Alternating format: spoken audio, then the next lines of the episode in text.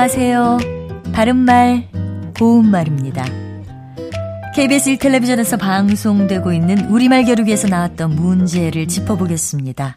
오늘은 뜻풀이를 듣고 거기에 해당하는 표현을 맞히는 문제입니다. 한자어 명사고요. 능력은 부족하면서도 남에게 지기 싫어하는 마음을 뜻하는 이음절로 된 표현 무엇일까요? 출연자의 답에는 교만, 오기, 질투 등이 있었는데 이 중에서 정답은 오기입니다.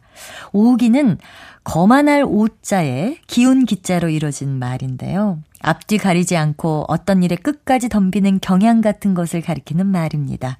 보통 오기가 나다, 오기로 버티다, 오기를 부리다 같은 표현으로 많이 사용하지요. 우리말 속담에 오기에 쥐 잡는다라는 것도 있습니다. 오기를 부리다가 쥐를 잡는다는 뜻인데요. 쓸데없는 오기를 부리다가 낭패를 보는 것을 비유적으로 이르는 말입니다. 그러니까 오기 부리는 것을 비꼬는 속담이죠.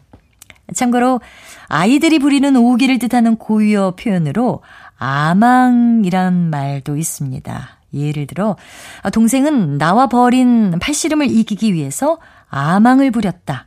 또는 아망 피우지 말고 얌전히 있거라. 이렇게 표현합니다. 바른말 고운말 아나운서 변희영이었습니다.